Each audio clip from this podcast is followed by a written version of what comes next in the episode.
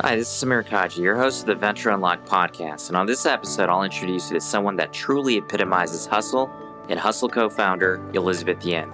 For those unfamiliar, Hustle Fund is a pre seed focused firm based in the Bay Area. In the episode, Elizabeth provides her experience as an emerging manager on things like raising her first fund, the importance of brand, portfolio construction, and the true economics of running a micro VC fund. Now let's get into the episode to hear all of that and more. Hey, Elizabeth. Great to have you on the show. Thanks, Samir. Thanks for having me. I'm excited to have you for so many reasons, particularly how thoughtful you and Eric have been in building Hustle Fund. But before we dig into a few things that I want to cover, can you maybe give us a background on the Hustle Fund? What was the inspiration that you and Eric saw? And, and generally speaking, what was the opportunity that really launched this? Yeah, certainly. So, quick background on myself I previously was an entrepreneur and I sold my company in 2014. And after that, like so many people, I got into the seed investing game, wearing a few different hats. I was an angel investor, and I also previously ran the accelerator at 500 startups. So it was from those two experiences that I realized that actually there were a lot of seed investors, and we certainly see more today. And, and by that I mean people who are willing to invest in a company when there's a product and maybe actually a fair bit of revenue. I would even say call it $10,000 a month in revenue. But there were not really people who were investing super early, like pre revenue or half baked product.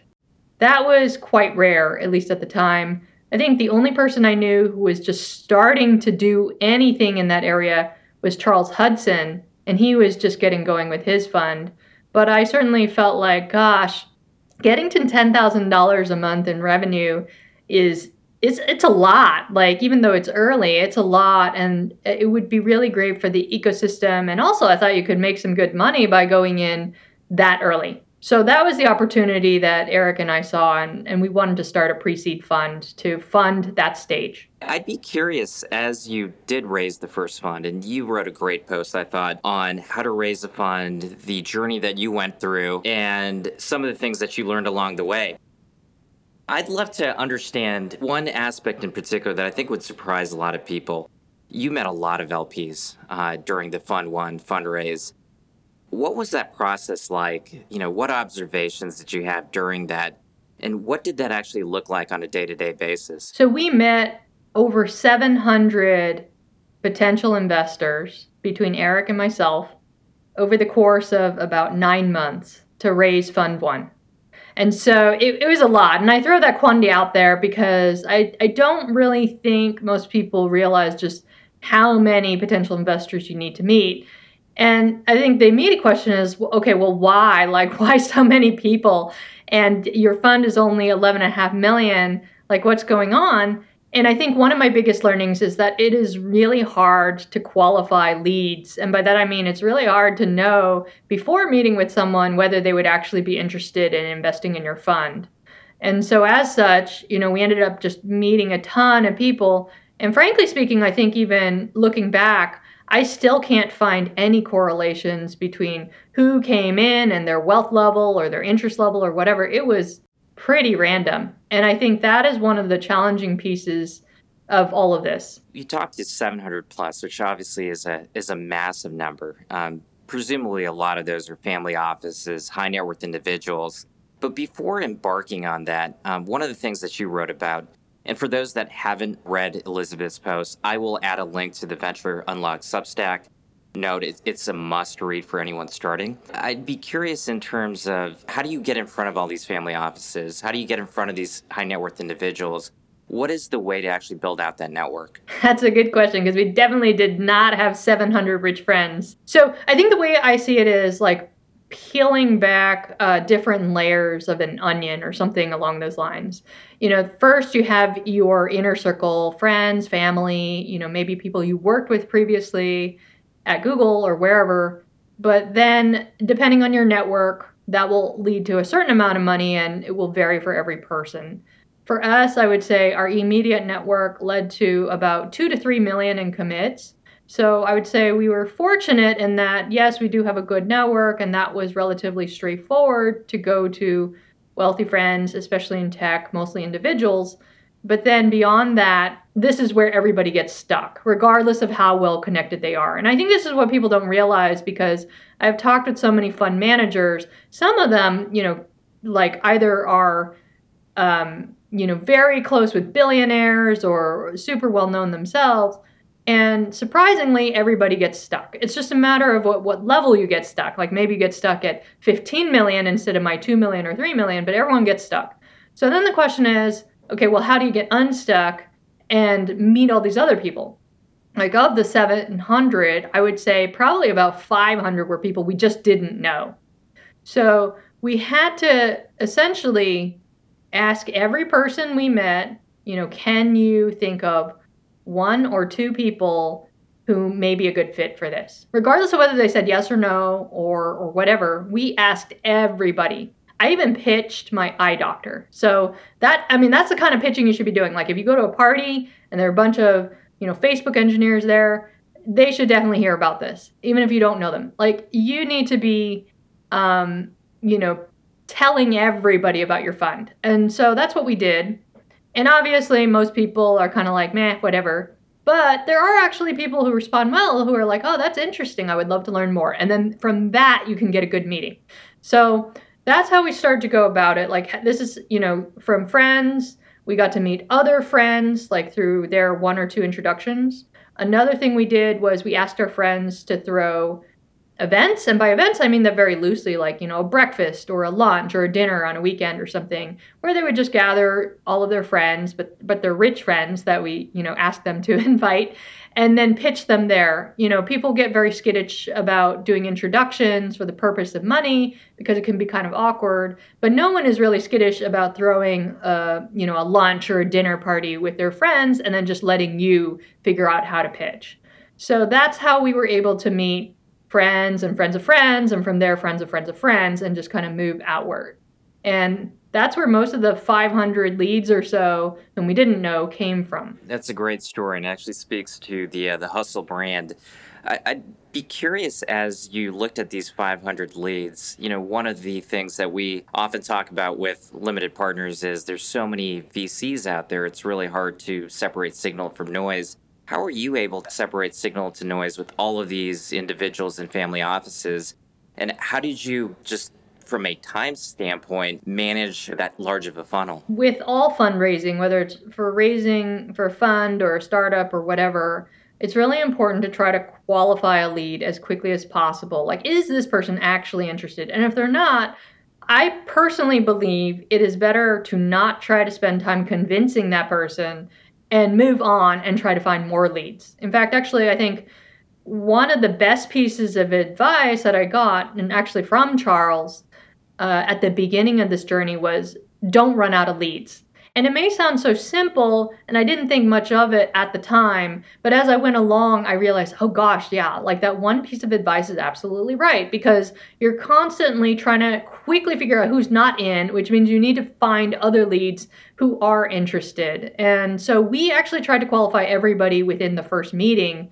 Um, and and just like be very direct and open and honest. Like obviously we give our pitch and you know, ask people, so what do you think? And um, really try to get at what people are really thinking, even if it meant that it was a no. I think sometimes people are a little bit scared to get the no and they don't really press hard enough, but we wanted people to just tell us no because it means that we could move on and save time and find somebody else. Yeah, it's a great tip on qualifying and I think you know asking the direct question is is definitely the the way to go even if it does result in a no. Some of those no's are obviously temporary no's and it could be for a later fund.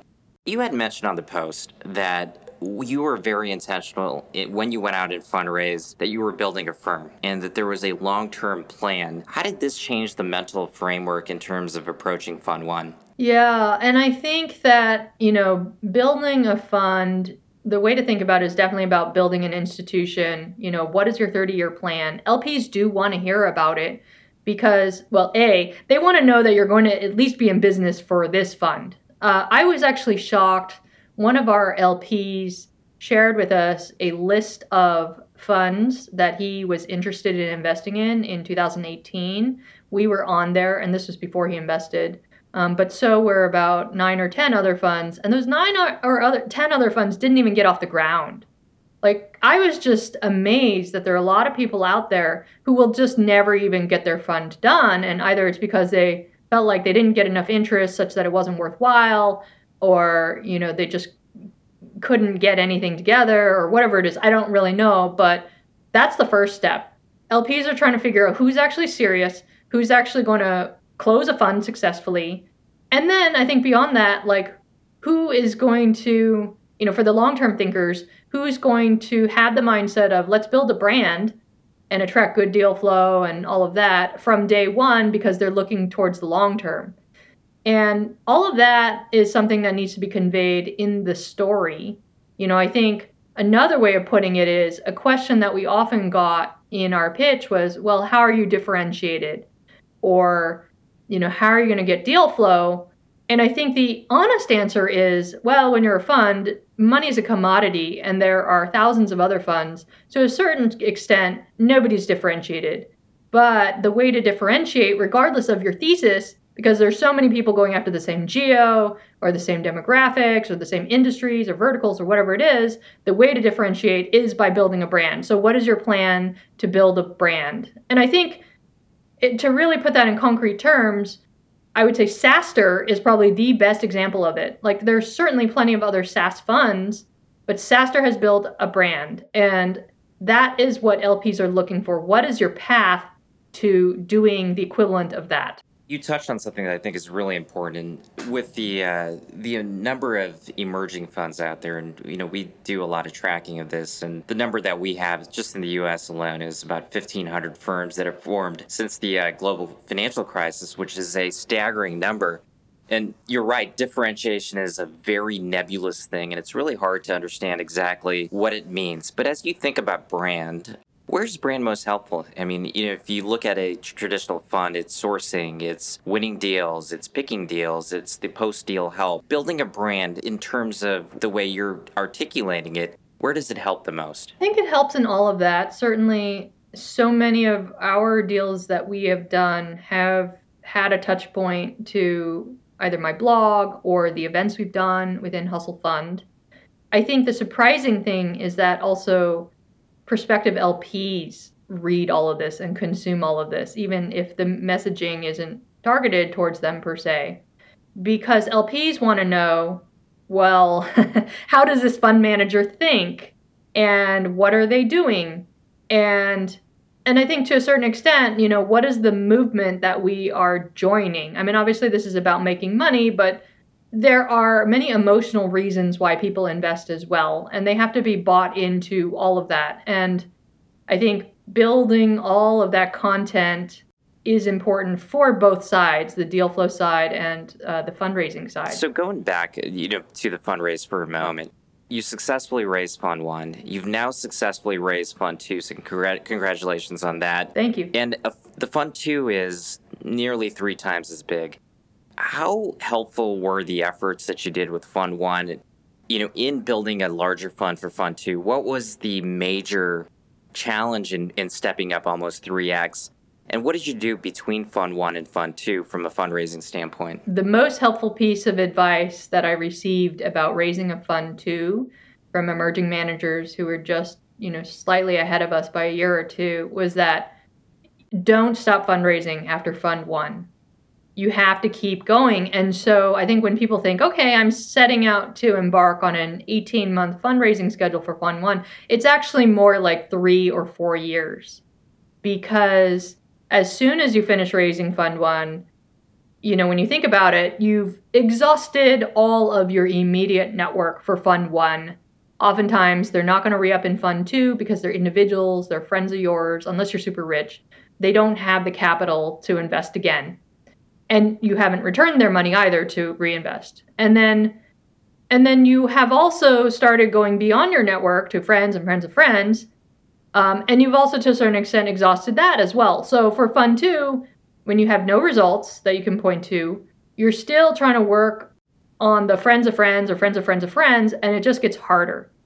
So it's really important to do two things. One is to keep fundraising because it's going to be harder, and also to keep building the relationships that didn't come into Fund One to work on them for Fund Two. And actually, we did have investors who passed on us or didn't come in in time for Fund One who did end up coming in in Fund Two. So cultivating those relationships is really important. I think that's one thing that we did well. And I think to the extent of even though that fund two is a harder fund to raise because you have no results yet, but you you've exhausted your immediate network. On the flip side, it is a bit easier than let's say raising money for a startup in this regard, where you know would be funders uh, for your funds could come in in fund one, fund two, fund three, fund four, fund five, etc because they're all sort of the same in format, unlike a pre seed fund would never come into your Series B.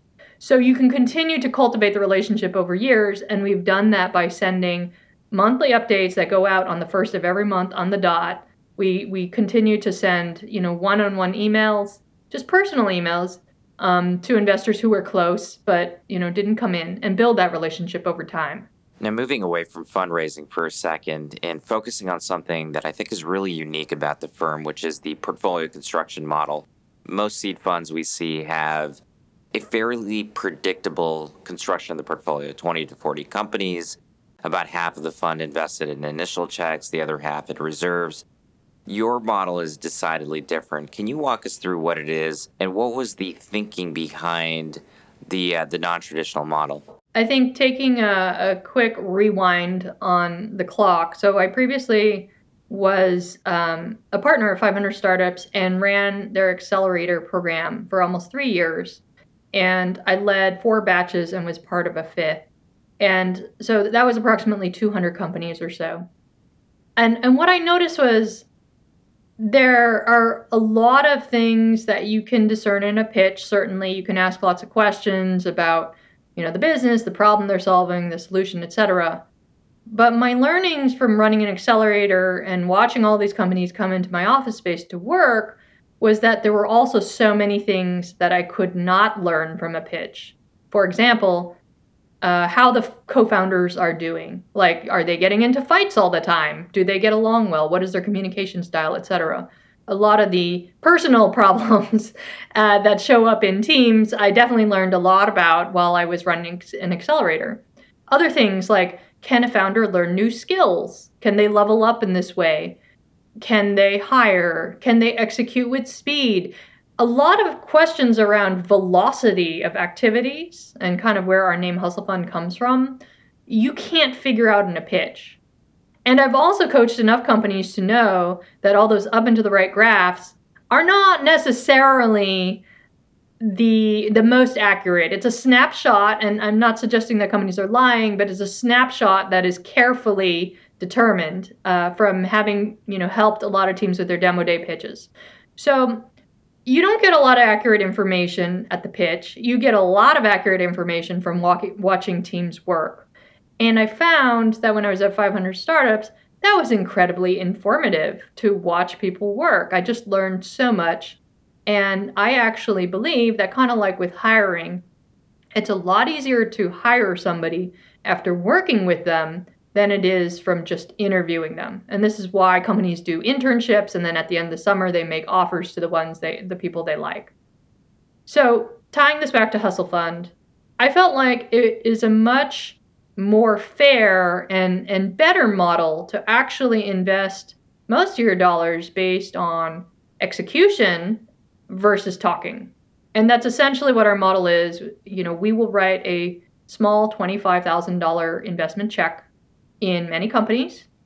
We will work with them and you know we'll we'll both learn a lot about he, how each other works right? Like very often founders don't know what they're getting into in working with uh, an investor. And so we learn as much about our founders as they learn about us. And then where things work out uh, we may invest more money.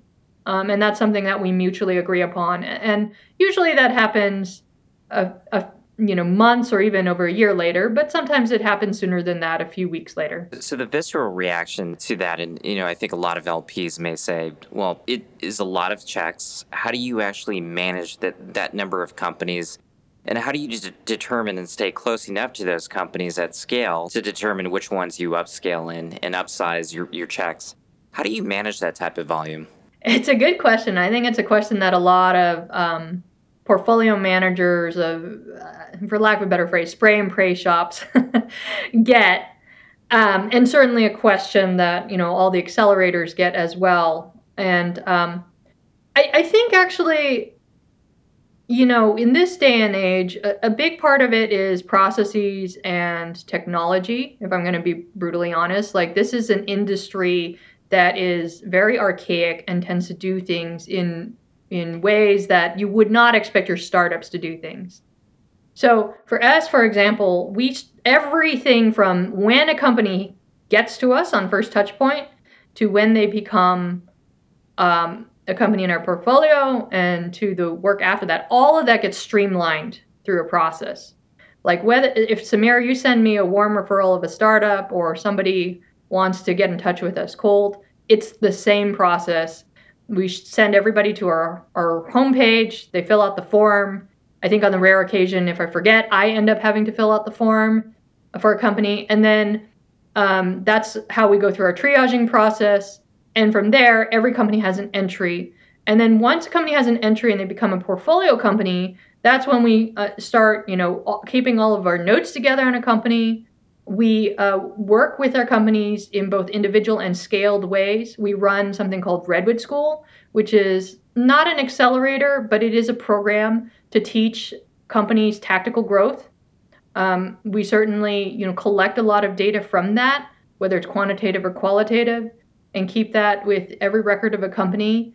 And we, you know, we just like follow a company all the way through, and that's how we uh, essentially you know keep everything together. As far as the work we do and how that scales um, i alluded to redwood school and that's a program so we're able to essentially scale content and education and work. We also you know have very generous um, mentors volunteer mentors who help us with that as well and work with our companies one-on-one. So it's not just oh i'm doing all the work with these companies.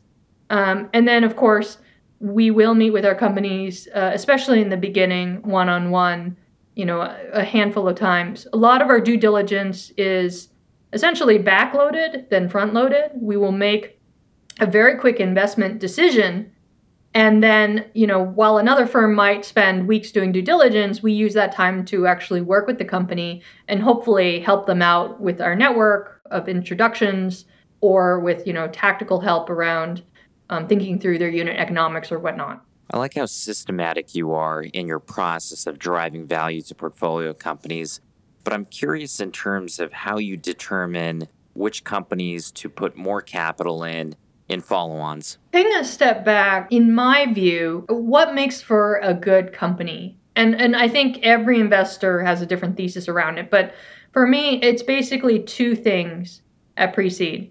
Uh, one is team, and the other is something that I call market pull, which is essentially the unit economics are really good such that you can throw customer acquisition resources behind it and it will really sing. So those are the kind of the two things. And on the team side, um, you know, obviously any information we collect about teams is very qualitative. Um, you know, what is it like to work with the team? Are they coachable? Are they defensive? Do they take feedback well? Do they iterate with speed? Are the co founders in arguments? Like things like that. Um, on the market pull side, that is very interesting. It's it's both quantitative and qualitative. So qual- qualitative would be and also somewhat related to team, but like how many experiments are getting done in these areas? How promising are these areas? That's that's a bit qualitative. But there are teams that actually end up fairly early on. Um, I would I wouldn't say they're quite a product market fit, but have really strong unit economics, and that's a lot of luck.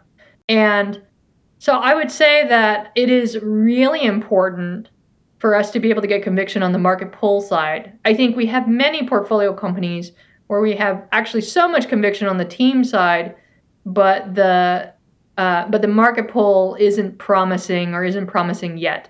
And so I think the way we think about it is um, we are very interested in essentially looking for the beginnings of that market pull. Um, you know, to me, that actually is more important than the team. And this is where investors will actually debate, uh, you know, ad nauseum on that. But I think market pull is very hard to find. I think once you find it, it is, you can mess up a lot and still, you know, continue to ride that.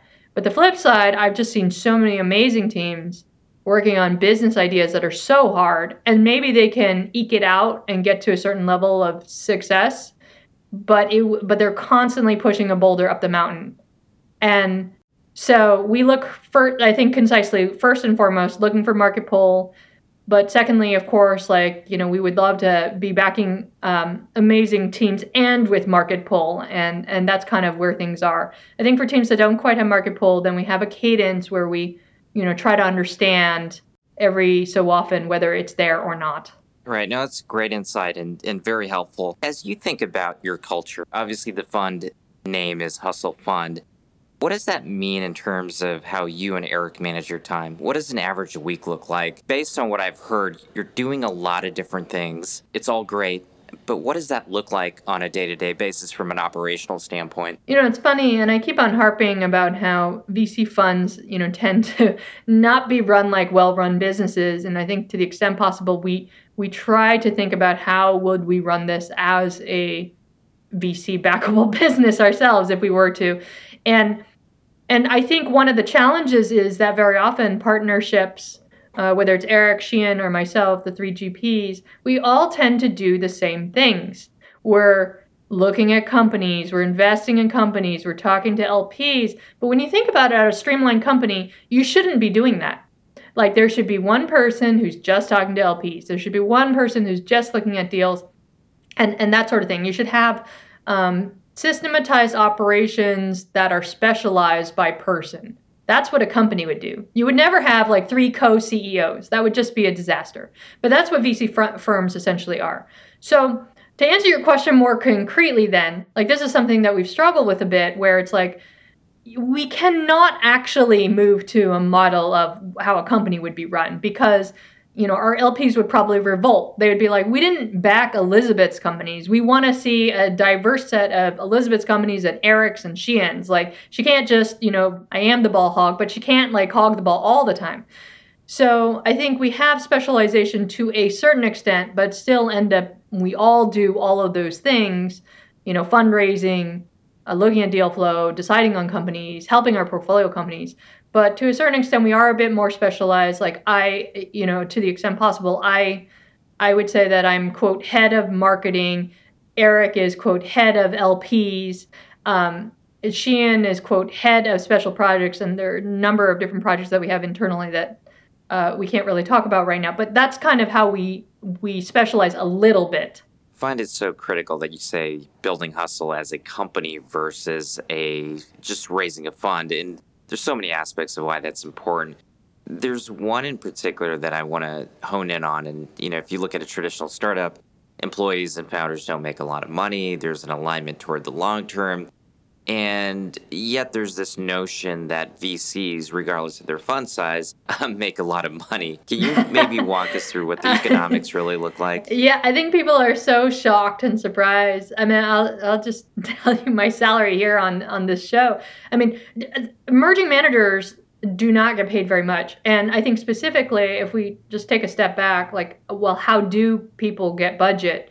It's not like I can use the fund money to pay for operations or myself. I mean, I think there are some things you can do. You can pay for a bit of legal and, and backups out of the fund money, but but you cannot pay yourself out of the fund money. So if you raise an $11.5 million fund like we did, um, our budget is actually 2% of that every year. So roughly $200,000 a year. And that's that's not my salary. That's the overall budget to cover pretty much everything, including marketing and travel and Eric's salary, my salary, Shiyan's salary, like, you know, anybody else we bring on board, etc.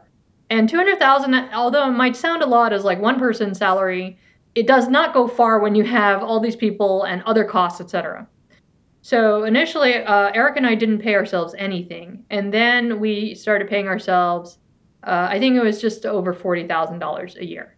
Wow, uh, and that's living in the Bay Area. So yeah, yeah, that that very much does speak to the startup life, and it also provides a little bit of perspective on what you're aligned toward, which is really the long term outcomes, the carry, building a long term firm, no different than an entrepreneur. So that's great now that you're in Hustle Fund, now it's been three years uh, where you've built, you've learned some lessons. What is the one thing, this is the final question, what is the one thing that you would tell aspiring VCs right now to do before starting? Well, first, I would be very introspective and figure out if this is really what you want to do. And by that, I mean, what you're signing up for is mostly fundraising. I think people don't realize that. And it's mostly fundraising for, call it about four years.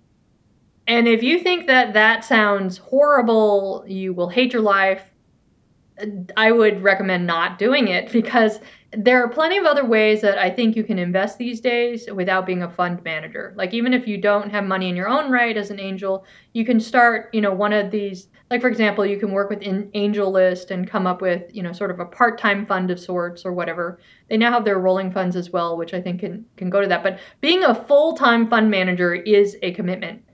And for many people, it may just be better to kind of dabble and do a bit of investing here and there on the side. And that's what I would be introspective on. I think I've also run into a number of fund managers who previously were entrepreneurs or or were operators at a tech company and they realized actually that they didn't like it. Like they didn't like being a full-time fund manager. They actually really just wanted a different job in tech and maybe wanted to do some side angel investing. So I think those are very different, and people don't actually realize how different, let's say, angel investing is from running a fund. This is great, Elizabeth, and thank you so much for being on this show. Thanks, Samir. Thanks so much for listening to our episode with Elizabeth. To learn more about her, be sure to go to ventureunlocked.substack.com where you'll find detailed notes from this show. If you're interested in learning more about venture, don't forget to subscribe.